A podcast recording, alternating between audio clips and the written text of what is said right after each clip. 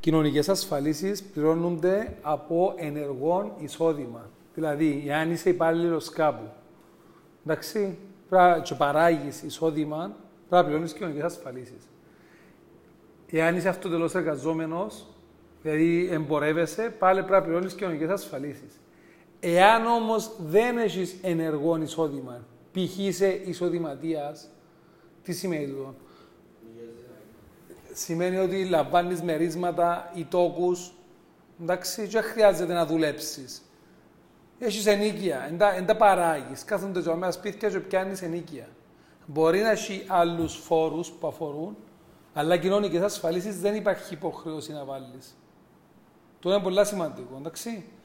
Άρα για το μέλλον σου μπορεί να βγεις 63 να πιάνεις πολύ πιθανόν το μήνυμο, αν πιάνεις εξαρτάται τι θα γίνει όταν συνταξιοδοτηθεί.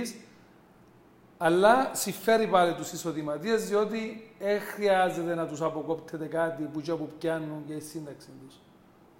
Μπορεί να πρέπει να πληρώσουν income tax, άμυνες, ενοικίων, άμυνες παστάους, στόχους κτλ. Αλλά κοινωνικές ασφαλίσεις εξαρτάται από λόγους του.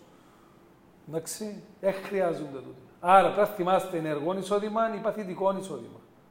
Άμα είναι παθητικό και δεν το δουλεύει, εμπαντού του το νομίζω, στην Αγγλία έτσι. Άμα δεν το δουλεύει, εντάξει, δεν χρειάζεται να βάλεις κοινωνικές. Για το ενεργό προσωπικό, να το πούμε, και για τους ενεργούς επιχειρήν, πούμε, που βάλουμε κοινωνικές.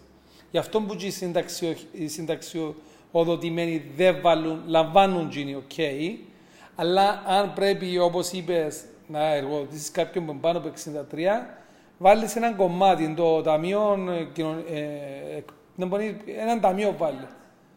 Τι όμως 2%. Βάλεις ένα το προνοίας. Ναι, βάλεις ένα μικρό ταμείο που πληρώνει ο εργοδότης. Εντάξει, τώρα είναι πολύ σημαντική λεπτομέρεια.